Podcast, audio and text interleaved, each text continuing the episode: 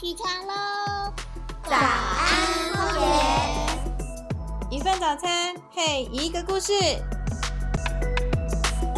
我们一起为地球发声，让更美的风景成为可能。大海也来自水滴，有我有你，You are the one。灿烂中我们唱喂喂哦。一份早餐配一个故事。大家好，我是荒野嘉义分会的志工，也是今天的节目主持人山泉。山泉是道地的嘉义人，也是曾卡伊娜，老家啊就在嘉义市西郊的大溪厝。说起嘉义呀、建成已经三百年了。嘉义啊，以前古名叫做祖勒，祖勒峡，它的外形像一颗桃子，所以呀、老一辈的人把嘉义叫做特阿霞，特阿霞小而美，人口啊就二十六七万人，面积呢是六十平方公里，是一个很幸福的城市。来嘉义呀、千万不要只有吃吃喝喝，来嘉义就要听我三泉的建议，走一趟嘉义人的秘境哦。很多听众来到嘉义啊，必做的三件事情啊，一定是鸡肉饭、砂锅鱼头、玉香屋，对吧？再不然呢，啊，就是火车站前面的大白熊，也就是所谓的沉睡森林。然后呢，再到快意生活村逛逛，肚子饿了就到文化路夜市，是吧？难道嘉义市只有这些吗？嘉义市小虽小，但是有山有水，骑机车二十分钟就可以森林浴野。今天山泉特别为大家企划一个主题，介绍嘉义人的后花园蓝潭后山。这个单元我要用四集的时间跟大家介绍嘉义蓝潭后山的人文之美以及生态之美，千万别错过哦！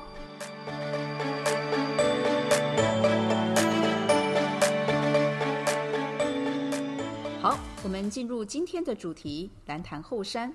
首先，第一个主角就是蓝潭水库。呃，蓝潭水库啊，是我们嘉义人的命脉。呃，它是在三百年前荷兰人盖的，所以啊，老一辈的人呢是把它叫做昂摩逼。呃，为什么呢会叫做逼呢？逼哦，中文叫皮。台湾早期呢，灌溉的水源都是会挖池塘，小的叫池塘、皮塘等等之类的，所以这个 B 顾名思义，它就是有灌溉的用途。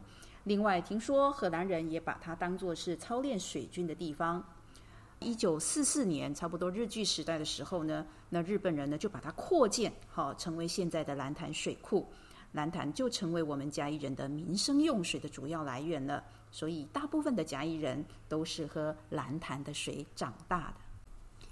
你知道吗？虽然嘉义市小小的，蓝潭水库也小小的。根据南区水资源局公布的资料，蓝潭的总有效容量才九百二十四万立方公尺，在全国水库排名蓄水量的排名大概在第十七名。可是啊，告诉大家，蓝潭满满的一潭水，可以供应嘉义市七十三天的民生用水耶。所以嘉义人对蓝潭有一份深刻的情感，时不时就骑着摩托车或者是开车来蓝潭朝拜一下。尤其是农历十五月圆时，皎洁的月光映照在潭面上，真是美极了。蓝潭泛月就成为我们嘉义的八景之一。各位要怎么去蓝潭呢？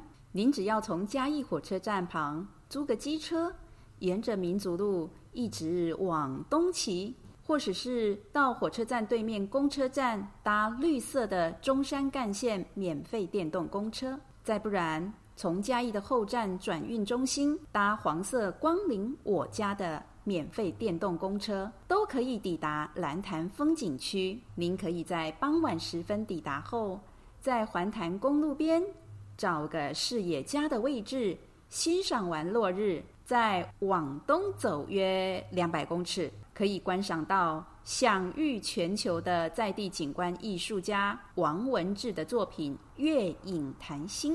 这个地景是以铝片编织的大型装置艺术。走进这一座像鸟巢一样的艺术品里，从里面向外看到的天空，哇，真是令人沉醉放松。不久，夜幕低垂，月影潭心的灯光亮起。您又可以从它的外观欣赏光影的变化，令人目眩神迷呀！再来看看手表，已经六点半了。蓝潭第一场音乐喷泉水舞表演开始，一共有三十五道水柱，八种展演节目，最高水柱可高达五十公尺，配合灯光及音乐的变化，令人赏心悦目。蓝潭白天与夜晚的美尽收眼底，是不是很值得呢？我记得啊，念高中的时候有一部很有名的电影，叫做《今年的湖畔会很冷》，讲的是人鬼恋。然后呢，电影画面有出现了一个湖面，在清晨的时候浮着一层雾，迷迷茫茫。湖边有一片竹林，竹子倒在湖里，湖面的竹子跟倒影相映成趣，而女主角隐隐约约地就从桥的那端慢慢地走来。哇，那画面实在是太漂亮了！我一度以为哦，这部电影是在我们蓝潭取景的呢。这样大家就知道蓝潭是不是很漂亮呢？不过啊，有一样倒是跟电影相同啦，大家可别吓着了，因为。蓝潭是危险水域，有不少人选择在此轻生。根据消防局的统计，蓝潭水库是国内自杀率最高的水库之一。两千年到两千零七年之间的统计，这个地方发生了四十七起的跳水自杀或溺水事件。造成了四十二人死亡，所以呀，就有鲤鱼金抓交替的传说产生了。不过，那都只是传说，最重要的还是要提醒大家爱惜生命，珍惜我们的民生用水资源。蓝潭是一个适合大家远观欣赏的好地方。好了，听完山泉，讲完蓝潭的美与蓝潭的不完美。蓝潭仍然是滋养着二十六万人口的生命源头。下一集要跟大家介绍潭底的古景，还有一个令人感动的故事。早安，荒野，下次见喽！我们一起为地球发声，让更美的风景成为可能。大海也来自水滴，有我有你。